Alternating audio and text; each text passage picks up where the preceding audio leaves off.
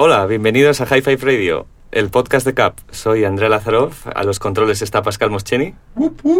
Y hoy como invitada tenemos a Lucía Casani, la directora de La Casa Encendida, un centro social y cultural situado en Lavapiés. La casa es un, espacio abierto y dinámico para todos los públicos donde conviven algunas de las expresiones artísticas más vanguardistas con actividades educativas, de reflexión y de debate, que giran en torno a sus cuatro áreas de actuación, cultura, solidaridad y medio, ambiente y educación. Y para mí es uno de los centros donde se programan las mejores exposiciones de Madrid. Eh, Lucía, gracias por venir. Nada, un placer. Lucía lleva en la casa desde su fundación en 2002, es licenciada en Comunicación Audiovisual, recibió la Medalla de Honor de la Real Academia de Bellas Artes San Fernando y empezaste a trabajar en cine, pero de repente lo dejaste todo por la casa. ¿Cómo fue este cambio de, del cine a la casa? Bueno, pues estudié comunicación audiovisual con la intención de ser directora de cine, que era lo que me gustaba. La primera decepción ya fue la carrera, que la verdad es que fue no, bueno, fue muy poco estimulante. En la Complutense teníamos era todo teoría, no había cámaras, veías una cámara como en quinto de carrera, con lo cual ahí empecé a no ir a clase y, y me empecé a trabajar muy pronto, ¿no? En, en, paralelo a la carrera ya empecé a trabajar en cine y en publicidad, eh, colaborando en, en varias películas que fue una etapa súper divertida, la verdad que lo pasé genial. Trabajaste en Lucía y el Sexo, ¿no? Sí, trabajé en Lucía y el Sexo y que bueno, que fue la verdad un, una experiencia increíble. No, lo pasamos muy bien en esa película porque rodamos en Formentera y fue como muy especial. Y, y ahí me hice muy amiga además de, de Nayo Animri, que es una amiga que conservo con los años. Y luego después de, de, Lucía y el sexo trabajé en otra película de Daniel Carpasoro, en Guerreros, que fue un poco más dura que, que, Lucía y el sexo porque era una peli de guerra y realmente yo creo que es que fue igual hacer la mili, ¿no? O sea, sí, yo creo que me considero que he hecho la mili porque estábamos todo el día como con Kalashnikovs, todo el día con, con los tanques, ¿no? Y realmente, bueno, fue bastante dura esa película. Y ahí también me empecé a dar cuenta un poco que, que, trabajar en el cine, a no ser que trabajaras pues como director o que realmente fuera tu película o que estuvieras en los, los puestos más, más interesantes, más creativos, ¿no? Al final se definía un poco por, por, cortar calles y llevar el café al director y que no, no me llenaba del todo.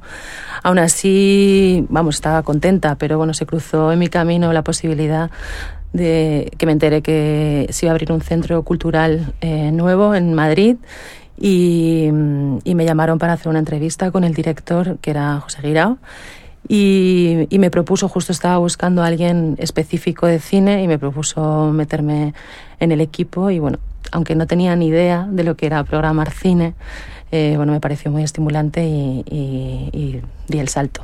Y, pero también hay como algo muy bonito en no tener ni idea y, y como no, a lo mejor no tener como que la experiencia te respalde y tenga como sea esta red de seguridad ¿Echas de menos como esos primeros años de experimentación com completa o como...?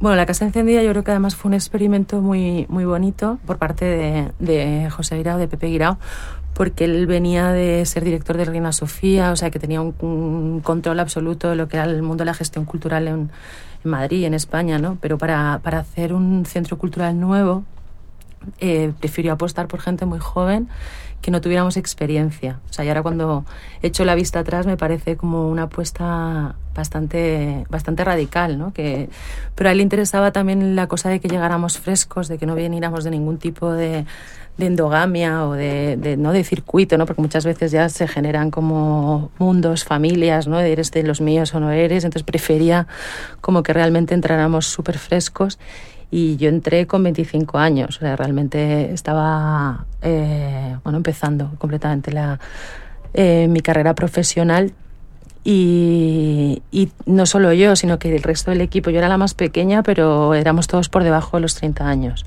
Wow. Entonces, bueno, sí que se generó una cosa muy bonita, una cosa de que estábamos todos aprendiendo juntos, estábamos empezando.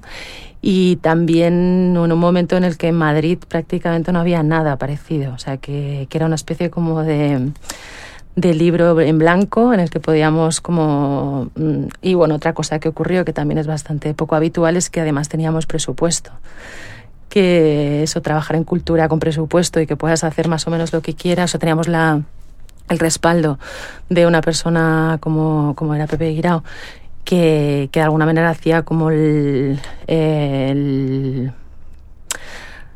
la, la, pantalla ¿no? con los que eran la obra social Caja Madrid, era que eran en ese momento los que nos daban el dinero, pero nos dejó ser muy libres también a la hora de proponer y entonces empezamos casi como, bueno, ¿qué es lo que nos apetece hacer? ¿no? Y eso realmente fue muy mágico, ¿no? O realmente intentamos traer todo aquello que nos interesaba que no estaba en la ciudad, que estaba ocurriendo en otras capitales europeas, que cuando viajabas veías, pero que en Madrid no existía y que creíamos que era importante.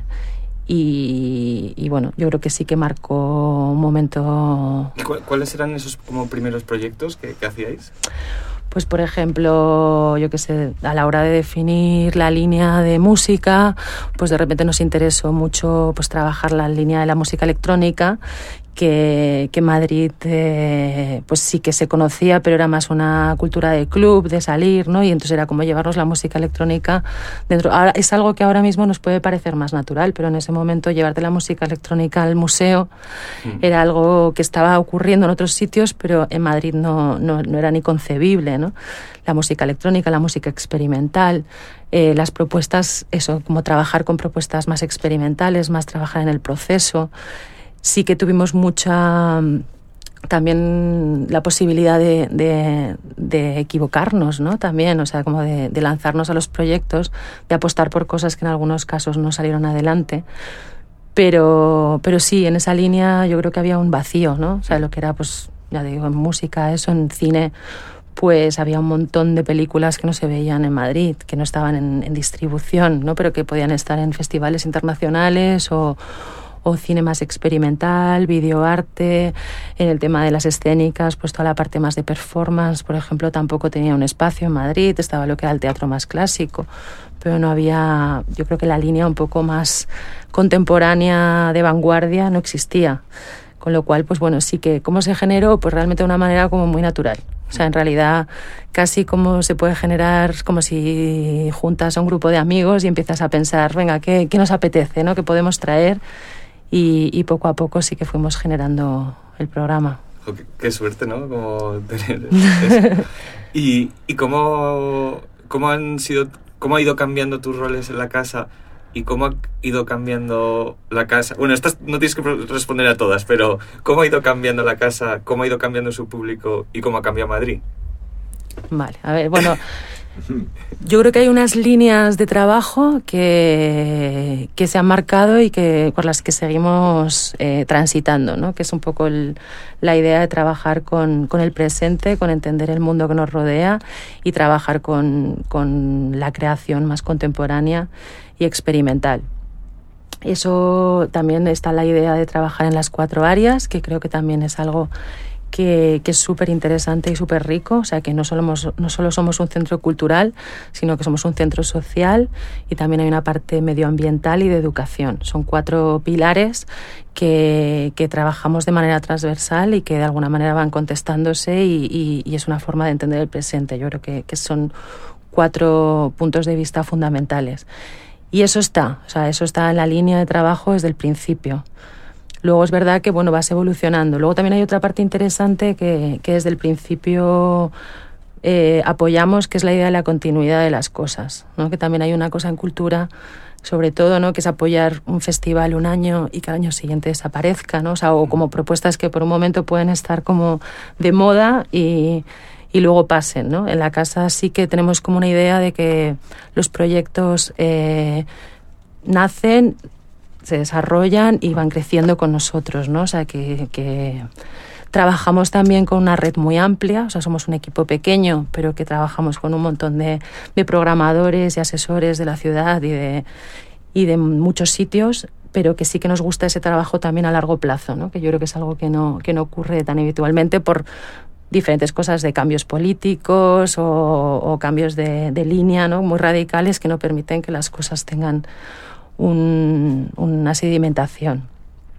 Pero bueno, sí que es verdad que a lo largo de los años, pues para intentar estar ahí en, esa, en ese discurso con el presente, pues bueno, hemos tenido que, ir analizando ¿no? las, las, cosas que van pasando y, vas intentando transformar eh, poco a poco, ¿no? Para ir adaptándote. Eso lo vas consiguiendo muchas veces pues buscando nuevos interlocutores, ¿no? Gente a lo mejor más joven que puede...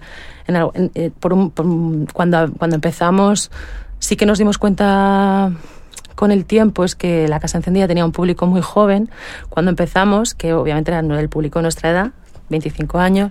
Según fuimos eh, avanzando, ese público se quedó con nosotros, o sea, es un público súper fiel, pero de repente, claro, empecemos a ver como que a lo mejor no estábamos conectando con las nuevas generaciones. Entonces, bueno, para eso tienes que empezar a escucharlas también, ¿no? Primero eres joven tú y luego te das dando cuenta que tú avanzas y, y aunque siempre te consideras que estás a la última y que lo sabes todo, pues no, ¿sabes? Tienes que volver un poco y, y, y mirar a los que vienen detrás y cómo darles también las herramientas y ayudarles también a que a que puedan proponer sus cosas. ¿no? Bueno, hoy me estás contando que había un, hay un señor que, lleva yendo a todas las exposiciones desde el 2002, ¿no? Sí, es que ese es un señor que me tiene muy fascinada, que es un señor como unos 60 años, pero que viene a la casa encendida desde que abrimos las puertas, que se traga absolutamente todo. O sea, me, me, fascina porque es que da igual que sea una performance en la que hay cuatro personas, a la inauguración de una exposición, a un taller, siempre está en todo, ¿no? Para mí es el el hombre al que le daría el carnet de, público, número uno. ¿Es fiel solo a vosotros? O Creo que no, porque luego es curioso que te vas a otro sitio y también está, lo cual no sé cómo lo hace porque realmente está en todos sitios. Es un inquieto cultural. Pero me parece fascinante porque es un perfil que no diría, o sea, no es moderno, no es nada, o sea, es un, señor absolutamente normal, creo que es un profesor jubilado y que obviamente eh, si quieres saber de la casa encendida yo creo que habría que preguntarle a él porque lo ha visto absolutamente todo. Hay que Siguiente invitado. ¿Y ahora consigues seguir experimentando aún teniendo una posición de responsabilidad? Bueno, dentro de mi evolución en la casa, he de decir que, que, la parte que más me ha gustado, o sea, con la que más he disfrutado ha sido quizá con la de la programación de, de cine, que, que en su momento, como te contaba antes, tampoco sabía muy bien a lo que me iba a encontrar y que en realidad pensaba ser directora de cine y encontré como un nicho que me llenó muchísimo. O sea, que es un, es un trabajo fascinante que me sigue encantando y que de vez en cuando eh, le voy metiendo algunas películas a, a, la responsable de cine porque me, me, me encanta, me llena muchísimo y aparte creo que es uno de los puestos más mejores que hay en la Casa Encendida porque no tienes que lidiar con personas, lidias con películas, con temáticas y que es muchísimo más relajado. Eh, y luego de ahí pasé a, coordinar todo el área de cultura. Y, bueno, también fue muy interesante, o sea, que todos los pasos dentro de la casa realmente ha sido como ir aprendiendo un pasito más, ¿no? Y coordinar todo el área de cultura también fue muy interesante, pero lo que sí que he ido viendo con, con el paso de, de los años y con la responsabilidad y ahora como directora, de alguna manera te vas como alejando cada vez más de lo que es el contenido más, más interesante y estás lidiando con problemáticas más complicadas. O sea, realmente en mi día y tienes que aprender a delegar y tienes que aprender a confiar en que tienes un equipo y tú estás en otra posición que muchas veces no es la más agradable y que son y que tienes que tomar las decisiones más incómodas y que bueno entonces, bueno, sí, o sea, a veces miro con, con, cierta melancolía, ¿no? Esos años felices en los que simplemente tenía que pensar en cuál era el siguiente ciclo de cine. Y luego una cosa que me fascina y que me gustaría no abandonar es ir a festivales de cine, que es uno de mis planes preferidos. Tragarme ocho películas diarias. ¿Sigues yendo a festivales de cine? Intento, porque realmente de verdad que es que es uno de mis planes preferidos. Uno de, bueno, por contarte una anécdota, en bueno, mi, mi pareja, mi, mi, chico, le conocía en la casa encendida. Precisamente le conocía en el cine. Eh, estaba, él venía todos los días a ver las películas que, que yo programaba y de repente como que ya un día nos pusimos a hablar porque era como, oye, y, entonces, eh, bueno, pues eh, también es un amante del cine, entonces es un plan como que intentamos hacer todos los años. ¿Y vais mucho al cine? Sí que nos gusta, sí. sí es que es un plan como que compartimos los dos y que realmente... Entonces, todos los años intentamos ir al festival que más nos gusta, es el Festival de Rotterdam, que es un festival muy cómodo, porque es un festival pequeñito, pero que tiene una programación muy, muy arriesgada, con muchas películas muy nuevas, suele haber muchas de directores nobles y descubres un mundo entero. ¿Y cómo es Rotterdam como ciudad? Rotterdam. ¿Nunca estado? Ah, es una ciudad muy, muy interesante. Es muy fría, tiene una arquitectura así como. Es un poco Blade Runner. O sea, nada que ver con Ámsterdam, que es así como ¿no? la casita y el. Rotterdam es ciudad durita. Y, Ah, sí. y en, Sí. en- en Holanda también hay muchísimo arte interesante, ¿no? Sea, como Mm. que sí, hay constantemente... También. eh, Sí, sí, es un sitio de bien. referencia. Pero Bueno, en el cine, ya te digo que en Rotterdam en particular es un festival que ocurre en enero, que hace muchísimo frío, nieva y llueve y lo único que haces es meterte en salas de cine. Entonces te empiezas a las 9 de la mañana, te ves una peli y así hasta las Pero ahí 10 no- de la noche ves seis pelis seguidas, la, la, la cabeza te echa humo, pero de repente empiezas como a... y luego paseas y hablas como sobre temas existenciales y, y te crees que estás arreglando el mundo y entonces entiendes todo porque has visto una película filipina y otra de... Pero ya hay como buenos cinéfilos, no se puede llevar palomitas ni nada. No, ¿no? no. Como mucho echas una cabezadita entre así que si la película no, es muy buena disimuladamente. Pero Y- bueno, creo que sí que es un termómetro a veces de, de lo que pasa en el mundo. Yo a veces digo que, que el cine es como viajar, ¿no? O sea, Mm. que hay muchas cosas que sé de la vida o que sé de los sitios, ¿no? A través de las pelis que he visto. Sí. Bueno, había esa película eh, Baraka, ¿no? Como hace un montón de años, que era como espectacular, que era como todas las culturas, Sí. todo, ¿no? Eh, esa película sí que era como viajar, la verdad. Y mm, ¿ha cambiado tu manera de programar con los años? O sea, ¿programas de, de otra manera? Yo creo que no. Yo creo que en eso fíjate que hay algo que, que todavía conservo y espero que no, que no se me vaya, que es como cierta curiosidad por un lado y como mucha ilusión.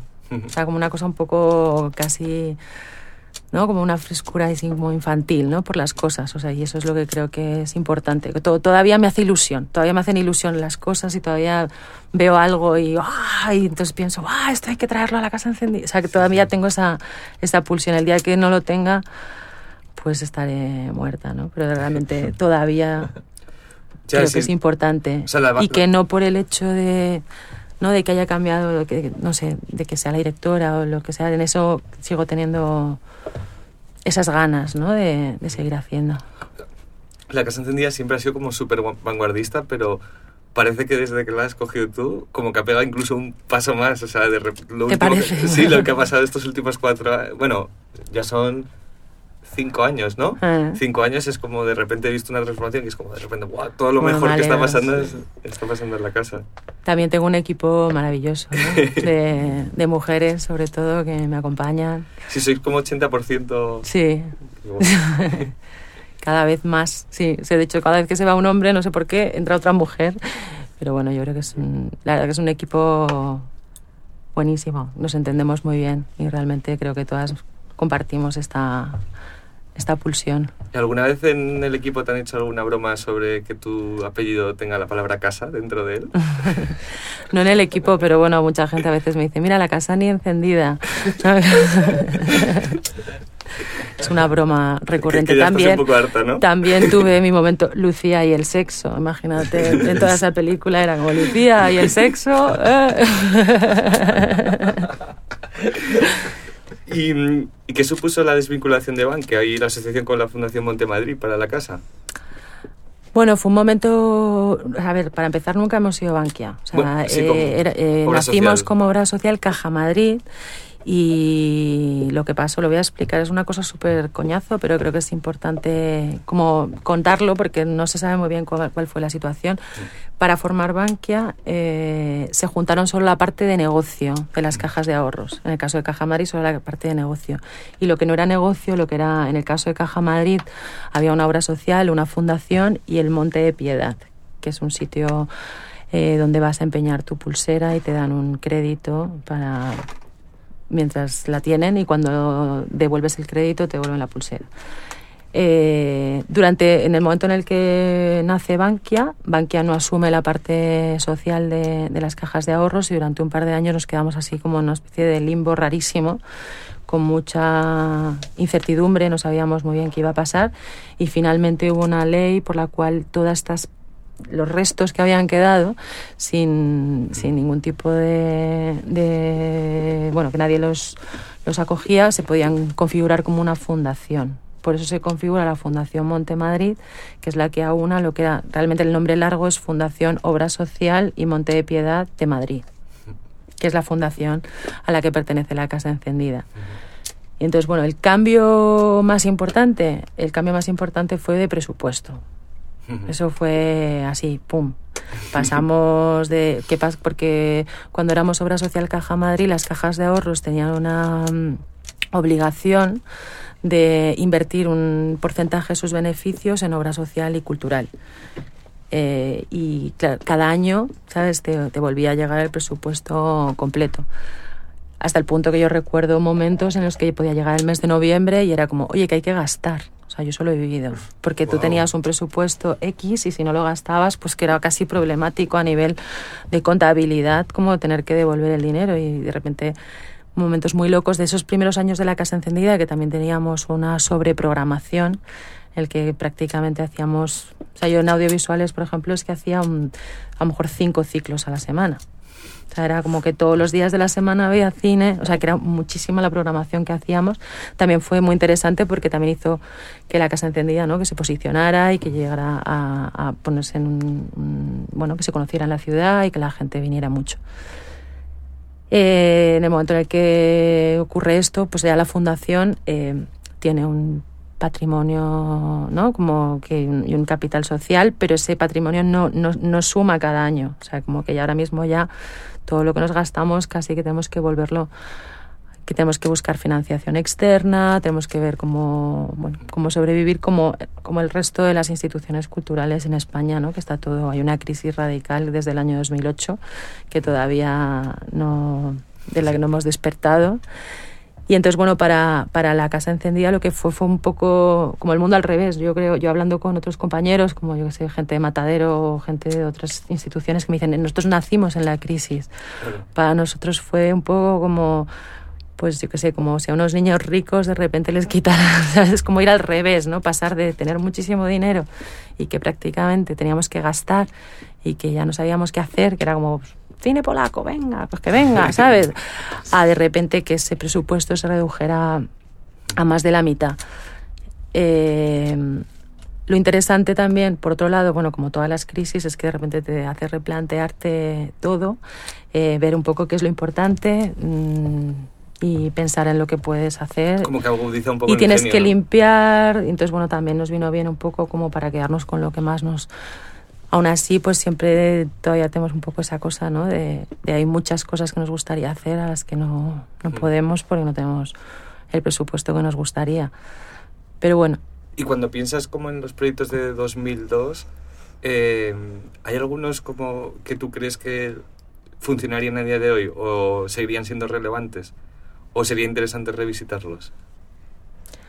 Que como te digo que yo creo que también hay como una especie de línea de continuidad, pues hay muchos festivales que continúan. Electrónica Nabil nació en el año 2003 y lo seguimos haciendo. O sea que hay, hay muchos de, los, de, las propuestas que, que siguen. Quizá la línea de exposiciones es la que más ha cambiado con primero con la crisis y quizá luego con, con mi dirección, porque yo creo que estamos mirando hacia otro, hacia otro sitio y ya no estamos haciendo Andy Warhol, ¿sabes? O Luis Bourgeois como exposiciones súper potentes que tuvimos en su momento, pero claro que a, las que a lo mejor ya no podemos llegar. Pero no es algo que me preocupe, porque creo que al final... Increíbles. Claro, pero bueno, es, otro, es otra línea y es otro tipo de... ¿no? A, mí, a mí me gusta también la línea que estamos tomando y creo que es la línea además que, que ya para Andy Warhol ya hay otros espacios, ¿no? No, no, no me da pena ¿no? No, no tener esa posibilidad pero sí que hay momentos en los que, yo qué sé, a lo mejor en las artes escénicas, ¿no? Eh,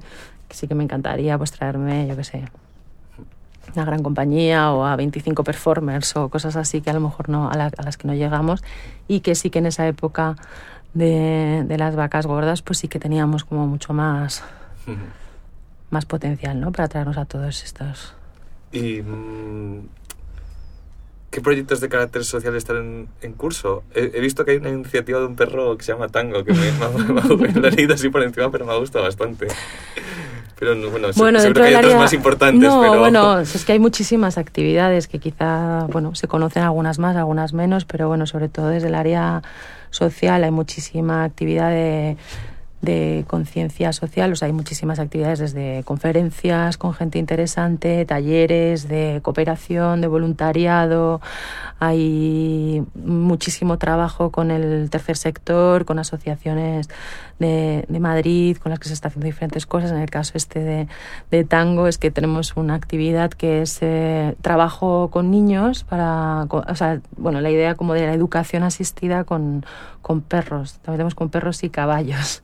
Y en el caso de tango aprovechamos y, y por un lado hay un tema de educación asistida y a, a su vez estamos buscándole dueño a, a, Tango y a otros dos perros que buscan adopción.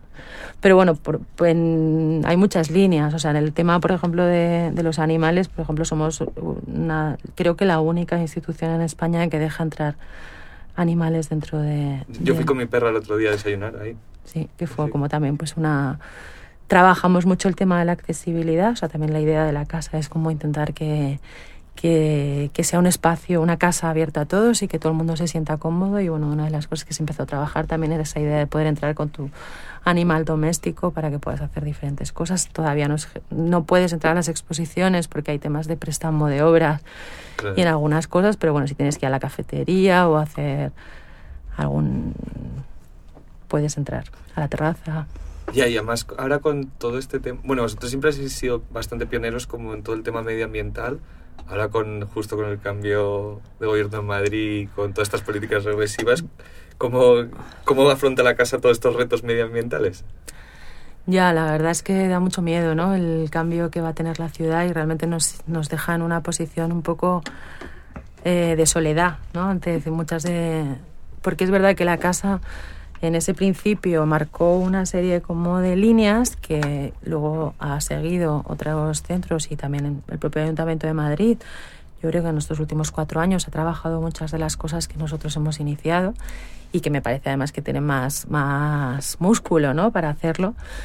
Y da muchísima pena ¿no? que hay muchísimas iniciativas que, se van, a, que van a morir con, con, con, estos cambios, sobre todo cambios que a veces me parece que actúan de una manera como casi de venganza. ¿no? Con el caso de Madrid Central, que ni siquiera están dando como alternativas o están planteando cuál es no es un problema de de soy de izquierdas o de derechas, es un problema realmente de, ¿no? de contaminación, de, de, convivencia y parece que es como de venganza, ¿no? Pues es que lo hizo Carmena y ahora lo quito. Hmm.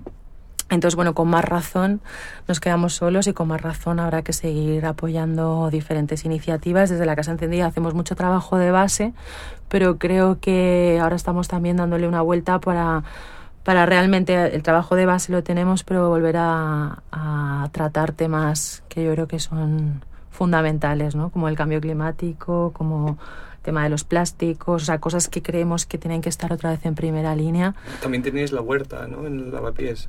Tenemos, no, tenemos huertos en la terraza, en la terraza. pero también hemos estado metidos, por ejemplo, eh, la iniciativa de Esto es una plaza de Doctor Fourquet sí. fue una iniciativa que salió de un, de un, taller en la Casa Encendida y hemos estado también muy implicados con, con ese tipo de proyectos. ¿Y qué, qué sentido tienen las exposiciones a día de hoy? ¿Son una manera de no olvidar? O, o sea, ¿tienes, o sea, a día de hoy con todas las la accesibilidad que tienes como al, al, en tus pulgares, o sea, ¿es necesario las exposiciones más que nunca? Yo creo que, que, la, que otra vez el, el, el volver a, estar en las cosas, o sea, que decir que en un mundo digital con el que estamos volver a, a conectar con, con un momento, o sea, para empezar el tiempo, ¿no? El tiempo que necesitas para ver una exposición, un tiempo que estás ¿no? metido en un... Y luego el otro, el, la otra cosa importante es el espacio y que eso de alguna manera te permita un, esta, un estado de reflexión que creo que las redes no, no... O sea, hoy en día tú puedes decir que has visto todas las exposiciones, pero el hecho de estar dentro de la sala y tomarte tu tiempo para ver las cosas creo que, que sigue siendo fundamental.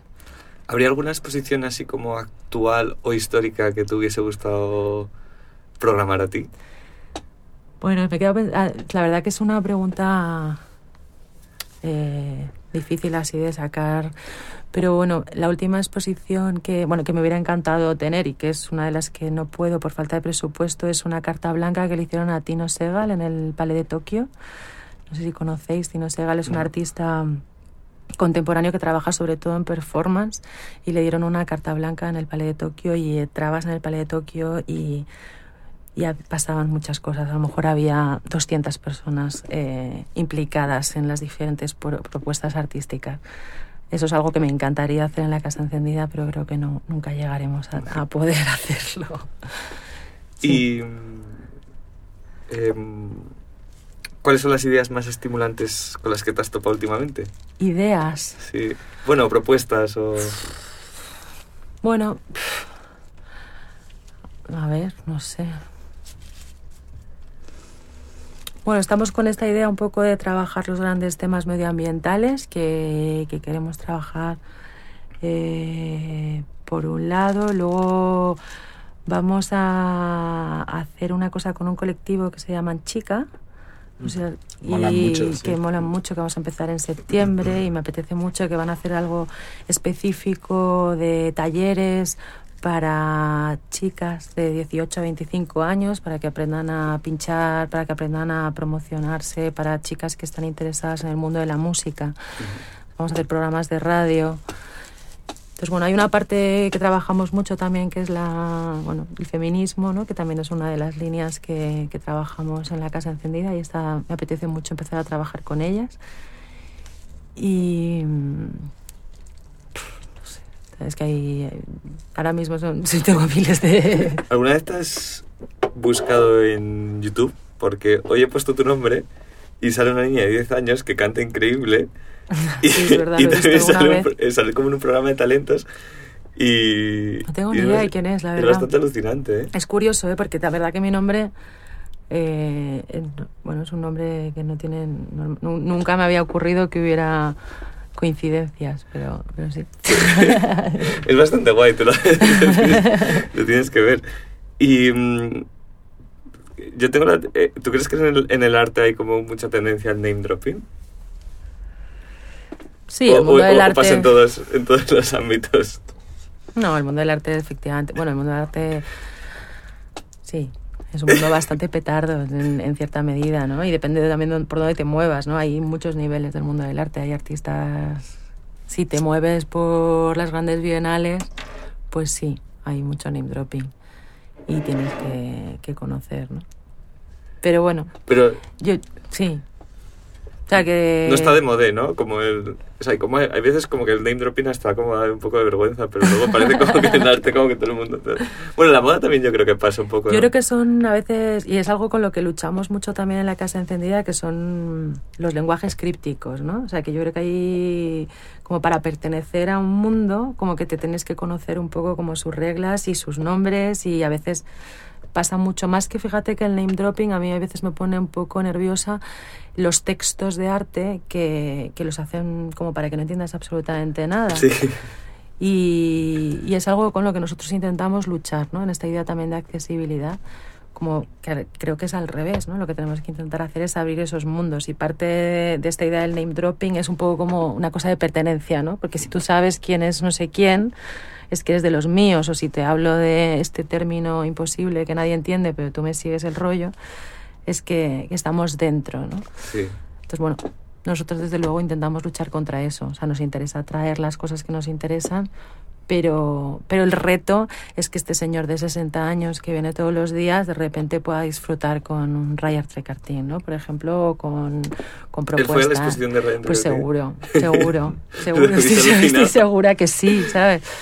Entonces, para nosotros es un poco el reto, o sea, realmente es como traer las propuestas que a veces pueden utilizar lenguajes más experimentales o traer las propuestas que, que nos fascinan o que consideramos que, que, están en nuestra línea, pero hacerlas comprensibles a cualquier persona que esté por lavapiés en ese momento.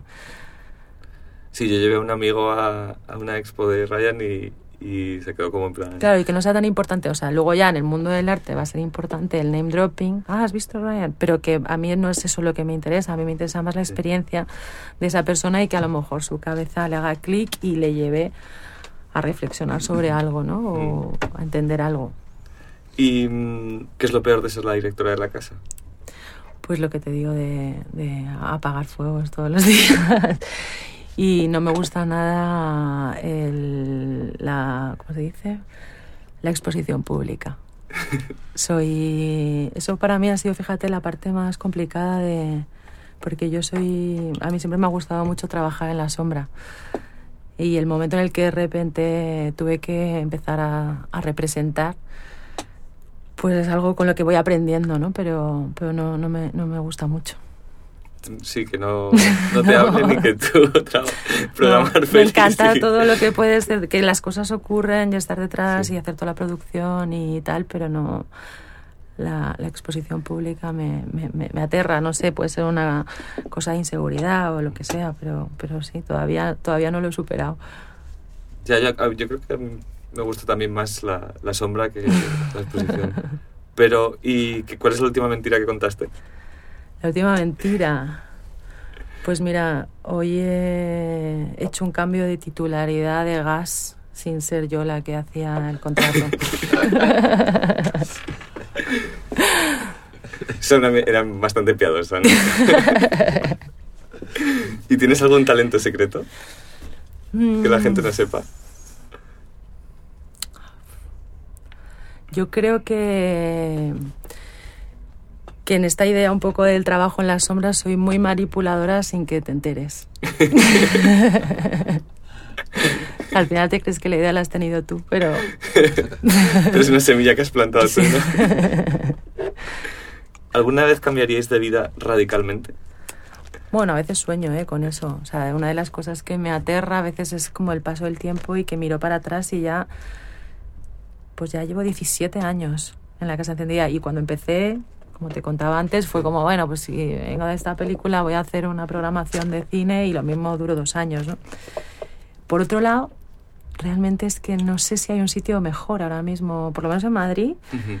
donde poder trabajar como trabajamos. O sea, creo que, somos, que es un sitio completamente privilegiado y, y no sé si hay mejor alternativa, pero sí, a veces sí que sí que es, dices un cambio radical de irme a una isla desierta y abandonarlo bueno, todo. Bueno, o a otra ciudad o... total. Mm. O sea, tampoco islas desiertas. O sea, tampoco Me encantaría. Es... O sea, hay momentos que sí, que, que, que, bueno, que lo puedes pensar, pero vamos, tengo demasiadas responsabilidades.